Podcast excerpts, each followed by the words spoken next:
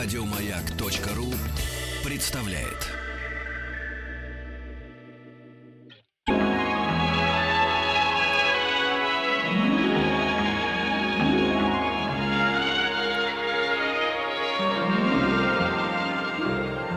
Уральские самоцветы. Добрый вечер. Вахраг Махарадзе, Павел Картаев. Добрый вечер. И, и сегодняшнего дня мы начинаем э, серию передач, которая будет посвящена... Цикл. Цикл, цикл передач, передач посвященный да. океану, океанам, э, жизни в океанах и так далее. И сегодня у нас э, дорогой гость, это Дмитрий Астахов, ведущий научный сотрудник э, Института океанологии э, имени Ширшова РАН. Добрый вечер, здравствуйте. Здравствуйте. Добрый вечер. Сегодня мы поговорим о коралловых рифах. Я уже весь, на самом деле, конечно, истосковался, потому что я все-таки дайвер, и вот коралловые рифы, э, ну, те, даже, тем более для начинающего дайвера, это одно из самых интересных, что можно смотреть в океане, в принципе. С этого все начинают и увлекаются подводным плаванием, между прочим. Так что ж такое коралловый риф? Коралловые рифы — удивительная экосистема. Одна из, то есть самая продуктивная экосистема мирового океана. Рифы занимают ничтожную долю поверхности мирового океана. Всего семь сотых процента. В настоящее время это двести пятьдесят тысяч квадратных километров. При том, что мировой океан триста шестьдесят один миллион квадратных километров. Коралловые какая, рифы возникли давно. Какая тенденция? Они уменьшаются или они, они растут? Они уменьшаются, они трагически уменьшаются. И в этом повинен в первую очередь человек. Что неудивительно, в общем-то. Коралловые рифы э, существуют очень давно. Э, современ, на уровне современных родов некоторые современные роды известны в ископаемом состоянии ну, примерно за сто восемьдесят миллионов лет.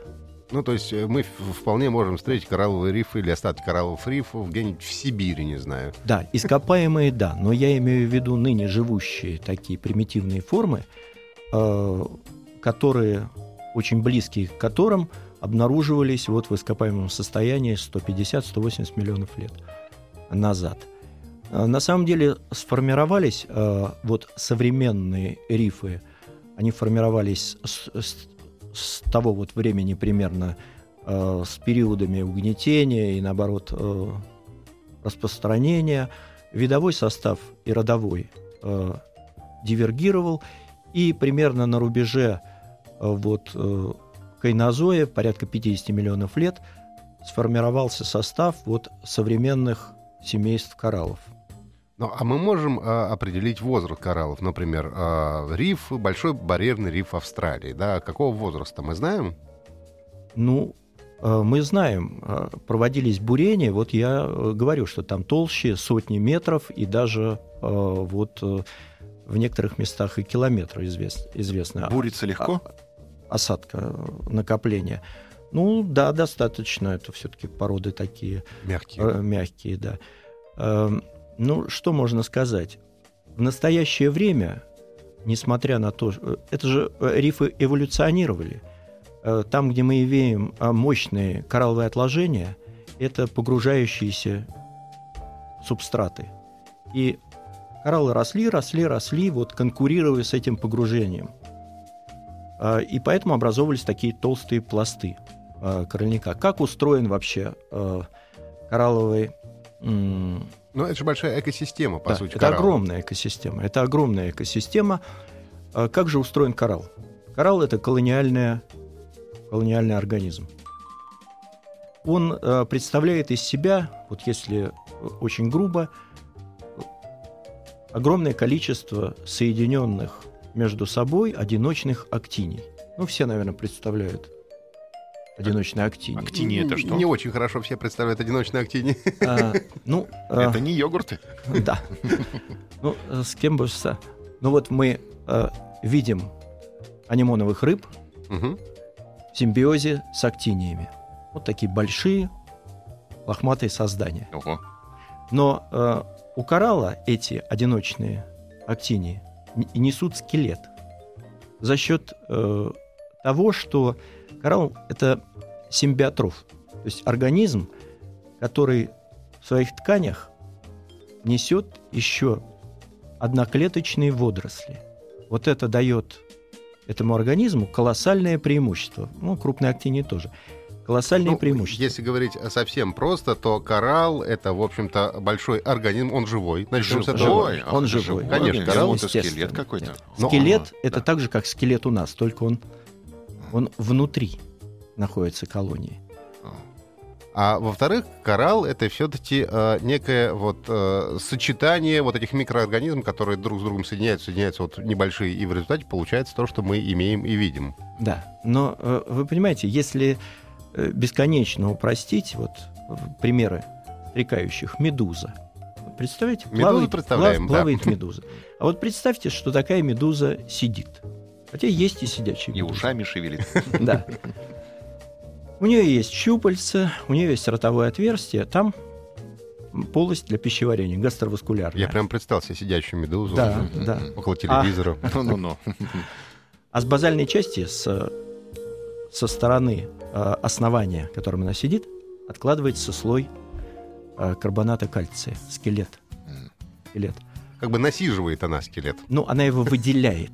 Она его выделяет. Это как бы... Но это не медуза, это вот актиния. Угу. И эти актинии одиночные, они между собой соединены. Это большой организм, огромный организм. И с базальной части откладывается вот такой скелет. Слой за слоем, слой за слоем.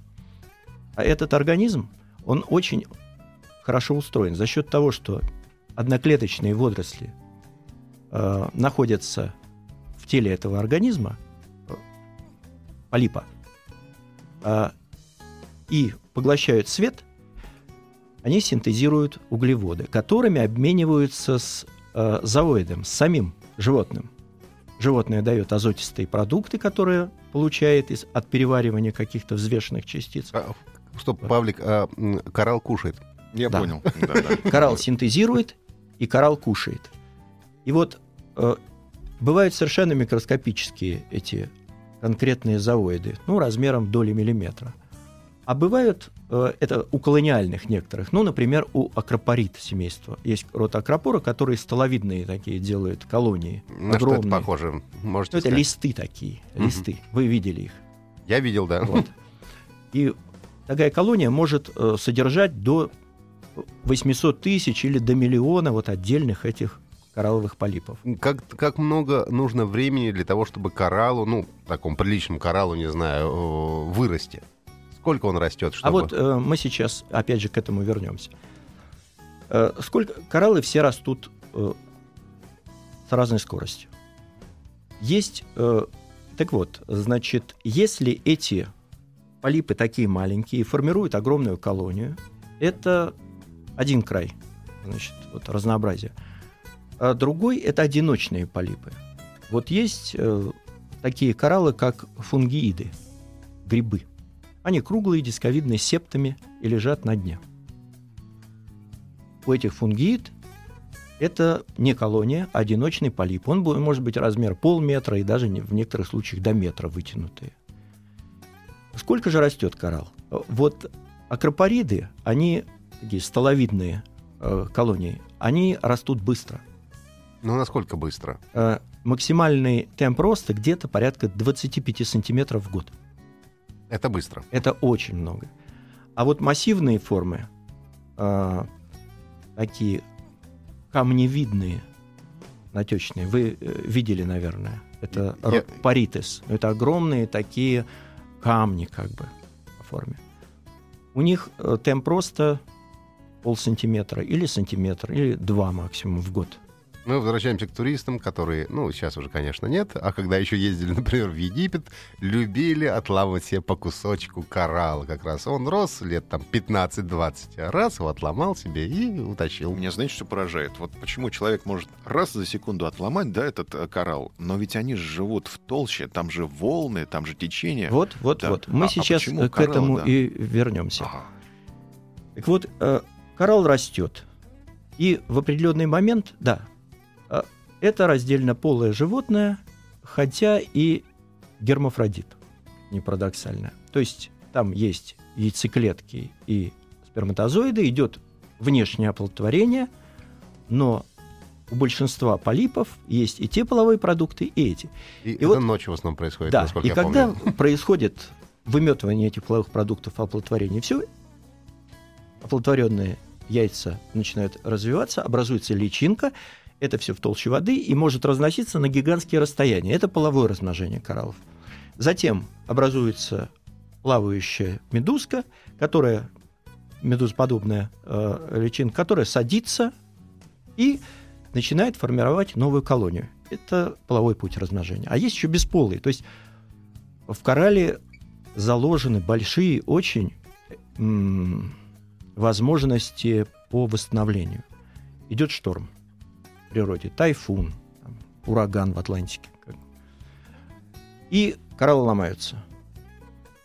Колонии фрагментируются, падают. И продолжают рост.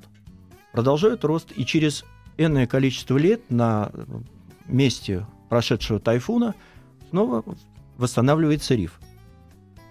Что может затруднить восстановление рифа? Воздействие. Ну вот в девяносто седьмом - девяносто восьмом годах были аномальные подъемы температур. Вы все, наверное, помните. Помним. Потепление. Пиковые значения были очень велики. И вот тогда произошло побеление и гибель ряда рифов. На некоторых рифах было очень, был очень высокий процент гибели. Вот на Мальдивах в поверхностной зоне там все. Но в конечном счете это восстановилось. Восстановлению при, препятствует активная деятельность человека. Дело в том, что э, вот в историческом плане были периоды повышения температур, не э, хороших условий, и интенсивность рифообразования уменьшалась. Сейчас все очень сжато. Если человек на вот эти какие-то катастрофические условия еще оказывает воздействие монотонное свое, то рифы угнетаются.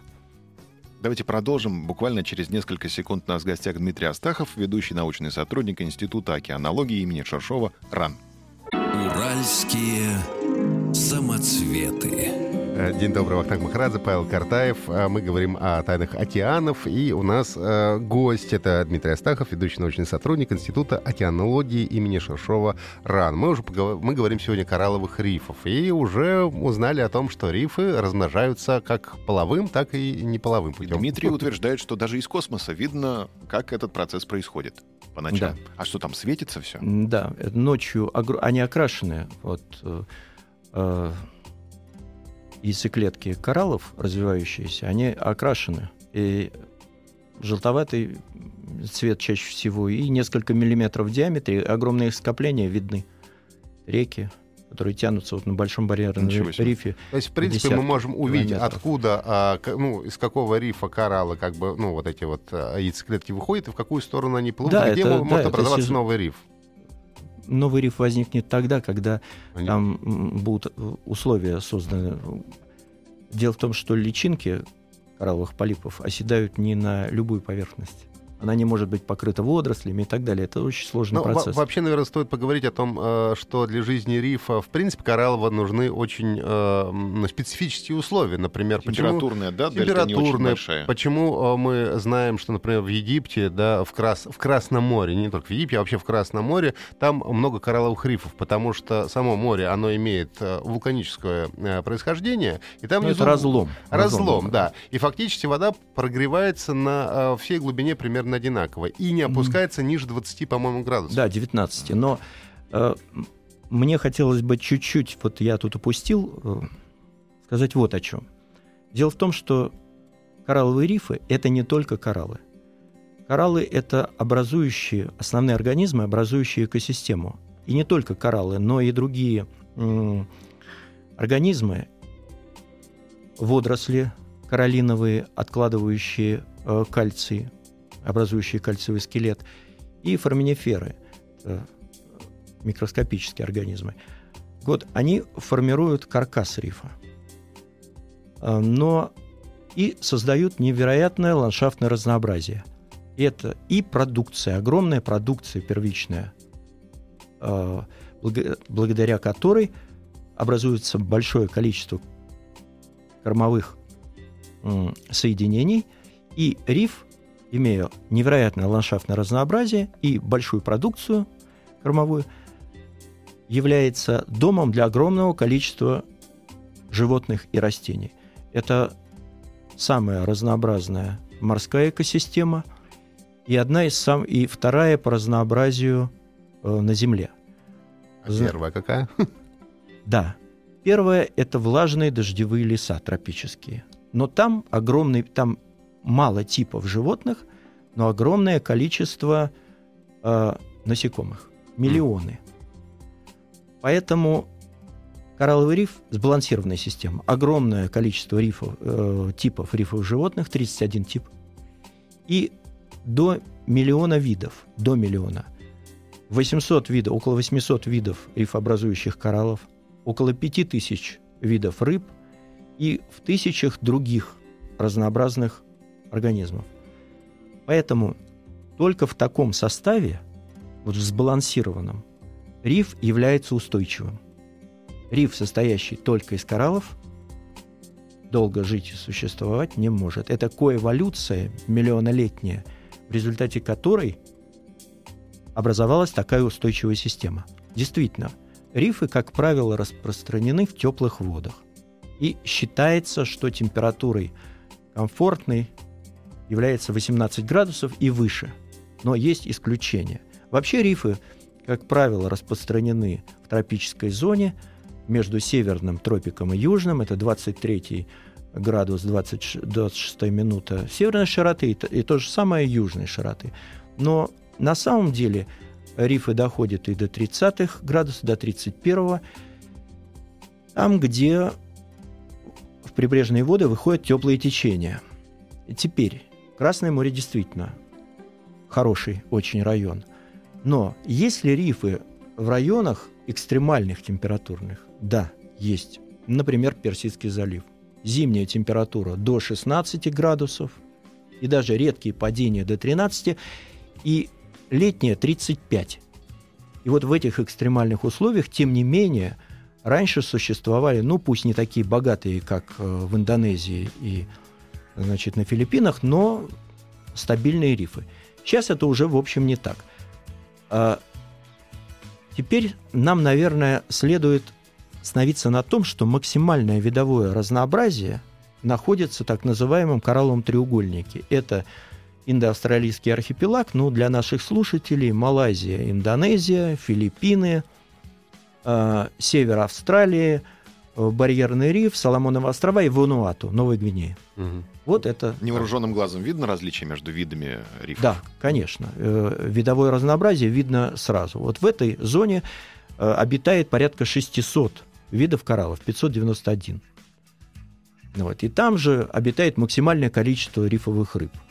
Я помню, когда, когда учился, у меня отдельно был, сдавал экзамен на дайвера по коралловым рифам, да. по коралловым рыбам и да. определению коралловых да. рыб. Вот, кораллы, вот в этом э, треугольнике обитает э, порядка две тысячи семьсот видов из ста двадцати семейств.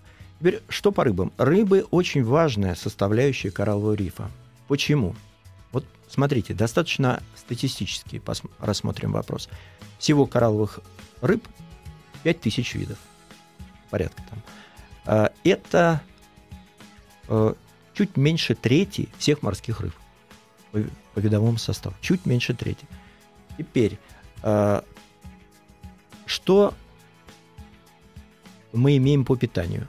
двадцать шесть процентов видов коралловых рыб растительноядные. Или в той, или всеядные, но используют растения. И по биомассе это сорок-семьдесят процентов.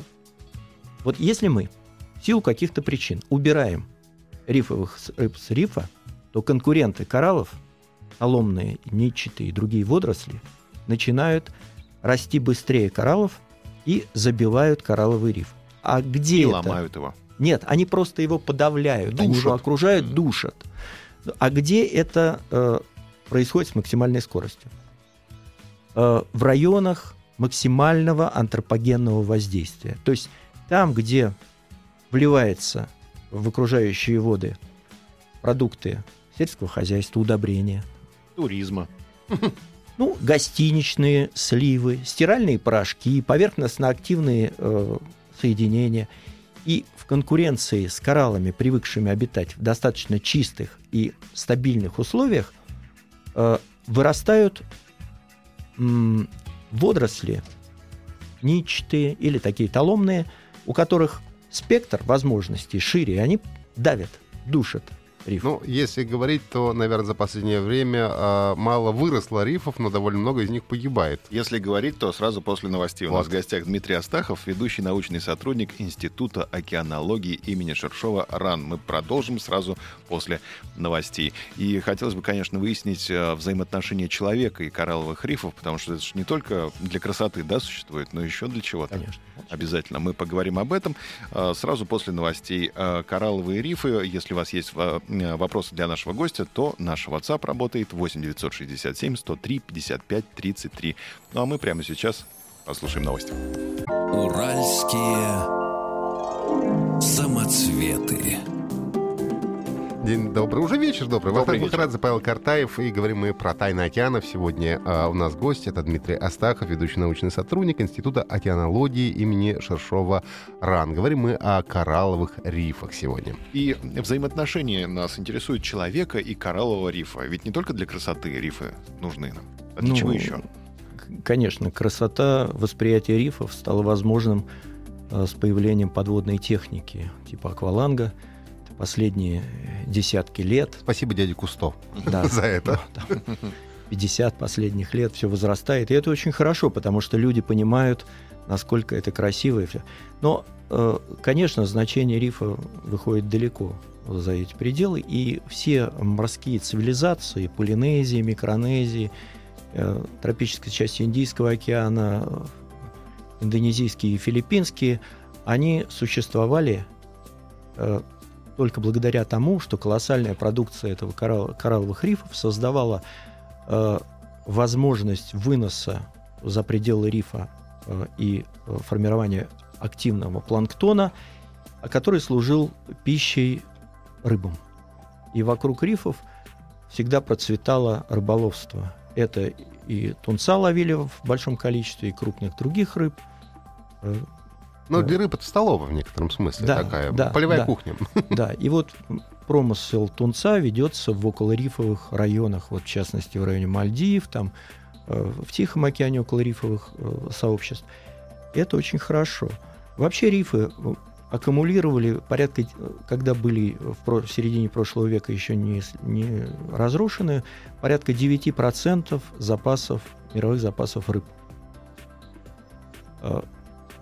Сейчас, конечно, это все не так. И вот что можно делать и что нужно бы делать? Конечно, значение рифа каково? Сейчас ну, туризм – это очень хорошо, это красиво, и какой-то бизнес определенный, это и вопросы природоохраны воспитывает. И, тем не менее, это совсем-совсем не главное. Рифы, они для стран, в зоне которых эти страны находятся, обеспечивают береговую защиту. Ну, стабильный до сих пор приток промысловых организмов, в том числе рыбы, в первую очередь, и моллюсков. И то, чего сейчас еще нет, но что с точки зрения вот, взгляда в будущее представляет невероятный интерес, это то, чего мы не имеем на суше. И что можно получить, только изучая рифы. Рифы, как сложнейшие симбиозы, возникшие в результате коэволюции животных на ограниченной очень площади, характеризуются невероятно сложным взаимодействием мембра... мембрана на мембрану через перенос сложных органических молекул разных групп организмов. И вот здесь присутствуют такие формы воздействия, которые в настоящее время еще слабо изучены, и которые дадут нам выход на лекарственные соединения совершенно других поколений. То есть это кальций, который можно использовать в медицине? Нет, нет, избави бог. Это вопросы понимания свой-чужой, вопросы борьбы с аллергиями, вопросы борьбы с онкологическими заболеваниями. И, к счастью, все это будет проходить через исследовательские программы, и совсем не через перемалывание этих замечательных организмов или других там каких-то кораллобионтов, а путем изучения и биоинженер... генно-инженерными методами синтеза вот этих соединений. Насколько быстро мы можем получить какие-то э, явственные и видимые результаты, ну вот для науки, скажем, ну, при современном технологическом оснащении, которое мы сейчас имеем? При современном технологическом оснащении вот уже имеется в фармацевтической, фармакологической практике, существуют лекарственные препараты, продающиеся и использующиеся в фармации, выпускающиеся американцами и французами. Это м- токсины конусов, моллюсков, которые используются в анестезии. Обезболивающие, то есть. Да, да. Очень такого сложного, э, сложного э, такого пути воздействия, обладающие рядом характеристик, которые отсутствуют у других обезболивающих препаратов. У нас вопрос пришел э, из Улан-Удэ. Пишет, что у нас в Республике Бурятия коралл издревле используют в ювелирных украшениях. И он бывает бледно-оранжевого цвета. Про такой говорят молодой неспелый коралл. А бывает глубоко, глубокого красного цвета. И про такой говорят спелый старый. Скажите, пожалуйста, это коралл из рифов или какой-то другой коралл? Нет, это не рифообразующие кораллы. Это м- благородные так называемые кораллы, относящиеся к другой группе, обитающие значительно глубже. Часто на сотнях метров ниже уровня рифа. Их добывают, они имеют ювелирную ценность. Вот. Откуда в Бурятии, и вот пишут еще, в Башкирии у нас есть э, рифы. Откуда в Башкирии, Бурятии рифы? Расскажите нам, пожалуйста, об этом. Ну, э, рифы существовали, мы уже вот говорили, многие сот, сотню, по крайней мере, миллионов лет назад. А так как материки за это время меняли свое расположение, то часть рифов ископаемых оказалась на территории суши. Да, то есть это не живые рифы, это стилеты рифы. Это ископаемые, рифы. Да, ископаемые рифы. То есть это как стилеты, мамонты. Уточняют... Как, как мамонтовые бивни. Вот, ну, как скорее, скелеты да. мамонтов. Уточняю, что в Башкирии это называются шиханы. Шиханы, да. Башкирские шиханы. Ну, то есть это горы, которые возвышаются, причем такие серьезные горы. То есть это территория Уральских гор, получается. Башкирия же это. Это же Урал. Ребята, это же наши уральские самоцветы. Но это в любом случае осадочные породы. Это осадочные породы. Вот хотелось бы отметить, что в Саудовской Аравии накопители нефти — это как раз ископаемые коралловые рифы, пласты. Угу.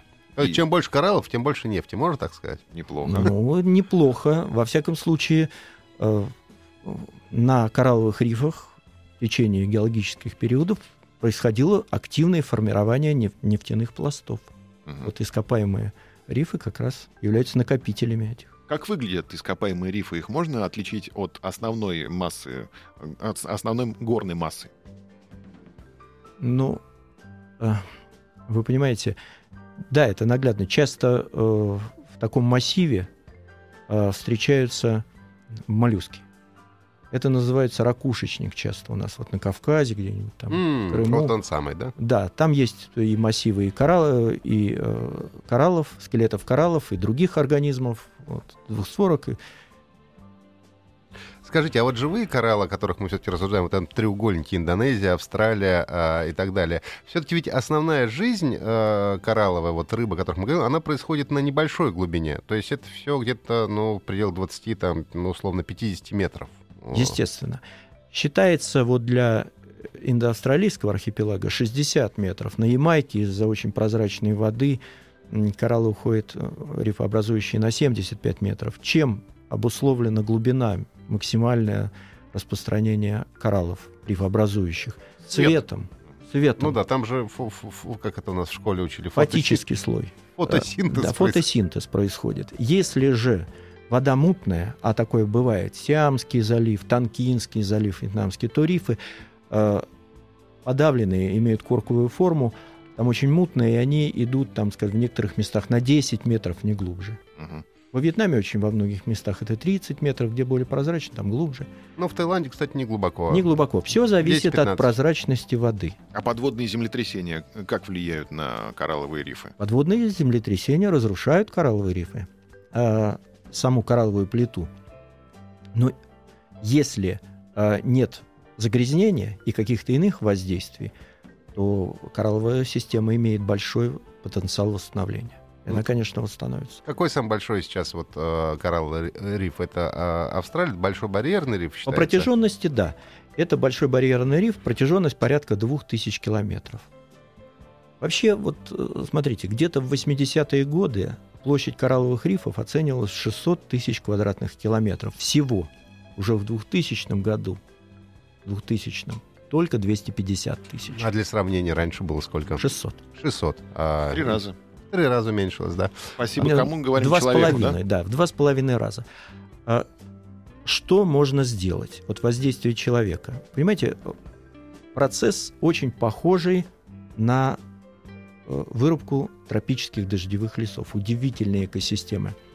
Кстати, получение активных м- проб на антибиотики как раз максимально эффективно проводятся из подстилки тропических лесов, где грибы плесневые поглощают органику из листьев и, все, и конкурируют с бактериями. И, вырубая эти леса, мы теряем вот такую вот удивительную, совершенно перспективную для формации... Нет лесов, нет антибиотиков, все. Угу. Ну, а к кораллам это как относится? К кораллам это относится так, что, теряя вот эту экосистему, мы теряем неизученные, необыкновенно интересные, недоступные для нас формы взаимодействия разных организмов на мембранном и ином уровне. Человеком Чего... в том числе. Человеком в том числе. Или имитирующие процессы, происходящие в тканях человека на более раннем уровне. Продолжим говорить о коралловых рифах буквально через несколько секунд. Уральские самоцветы. Вечер добрый. Вахраг Махарадзе, Павел Картаев. Добрый и наш вечер. Гость Дмитрий Астахов, ведущий научный сотрудник Института океанологии имени Ширшова РАН. Сегодня мы говорим о коралловых рифах и говорим, что в основном, что человек, конечно, его э, разрушает. А можно сейчас... ну, предположить, представить, через сколько рифов вообще исчезнут, если мы будем уничтожать их такими же хорошими быстрыми темпами? Ну, примерно через тридцать лет. Всего лишь. Да. То есть даже это, не, это еще при нашей жизни все можем да. вполне. А может увидеть. Быть через двадцать. И к чему приведет уничтожение всех рифов? Ну, вот э, с геоморфологической точки зрения, то есть массивы корольника не останутся, они будут покрыты водорослями, разрушаться, подвергаться эрозии, а жизни там практически не будет. То есть э, там исчез, исчезнет ну, девяносто с лишним процентов обитающих сейчас животных. Они там жить просто не смогут. Неужели они не смогут перепрофилироваться? Не смогут, не смогут, потому что происходила коэволюция, совместная эволюция этих животных с вот рифами. То есть э, какого количества рыб и морских животных мы потеряем с утерей э, коралловых рифов? Сколько это там? сто, двести видов, триста видов? Не знаю. Нет, но это сотни тысяч сотни видов. Рыб и Нет, животных. Почему? Вот всей э, живности, обитающей на кораллах, видов животных, растений, обитающих на коралловых рифах. Там а будет... искусственно нельзя создать риф? Искусственный риф? Mm. Ну, то есть его создавать из биоматериала собственными руками, а в итоге... Потом такие, высаживать такой, куда-нибудь. Да, высаж, такие сейчас предпринимаются усилия. Несомненно, можно вырастить рядом с рифом некие группы отдельных кораллов. Но дело в том, что риф в процессе восстановления, он э, претерпевает сукцессию, то есть ряд ступеней восстановления. И на каждой этой ступени... каждый из этих периодов, он заселяется своими сопутствующими, кроме кораллом, организмами. Это могут быть беспозвоночные, моллюски и рыбы. И потом все это усложняется, усложняется и усложняется. И, в принципе, считается, что для восстановления рифа, ну, в результате, скажем, какого-то землетрясения или тайфуна, достаточно пятьдесят лет. Но при условиях, что рядом будут некие акватории, откуда будет происходить занос личинок тех же рыб рифовых. Личинки рифовых рыб живут в, в толще воды разное количество времени, ну, скажем, две недели, три недели, чаще больше, до месяца. И за это время они могут преодолевать там, по тысяче километров, даже более.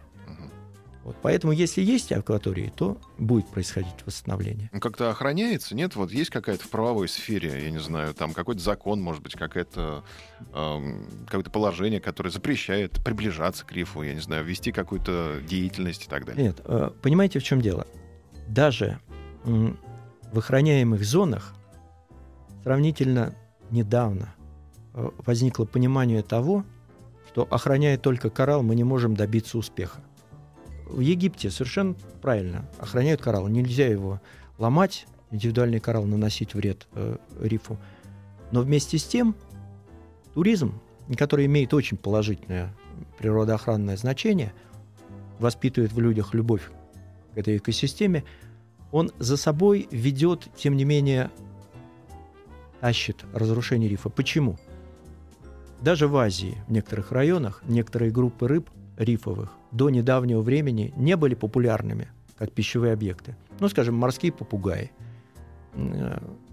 какие-то губаны, ну, за исключением очень крупных, которые традиционно в Китае всегда использовались, хирурги. Сейчас все изменилось. Так как, согласно, значит, традиции там, китайской, все, люди хотят, туристы, пробовать все более и более экзотические вещи. Им готовят более экзотические. Им готовят и попугаев, и все. Это страшно вредно. Нельзя охранять коралл, но не охранять рифовых рыб. Понимаете? И вот это великая беда. Мы истощаем видовой состав рифовых ихтиофауны, уменьшается плотность рыб, которые сейчас на большинстве рифов подавлены до десятикратного размера, то есть в десять раз меньше обитает рыб, чем должно было быть на том же рифе неэксплуатируемом. И начинаются процессы деструкции. Вот зарастание водорослями, какие-то еще возникают эти нашествия бесконечные тернового венца. Но, кстати, я знаю, что в каких-то вот местах просто рифы закрывают. Вообще, в принципе, закрывают. И для дайверов закрывают, и для, э, вообще, для туристов закрывают, чтобы Конечно. Дать возможность как-то восстановиться. Есть разные формы рифовой охраны, в том числе Marine Protected Areas, охраняемые территории, ну, где туристическая деятельность в той или иной мере э, сохраняется. Но это не самое страшное. Нужно... Эти районы все равно малы. А если кругом... Вот давайте возьмем Индонезию. В том же Яванском море мелководном, там семьдесят метров глубина, или восемьдесят, мелкая, идет добыча нефти со всеми вытекающими последствиями. Бурильные растворы выходят, они токсичны.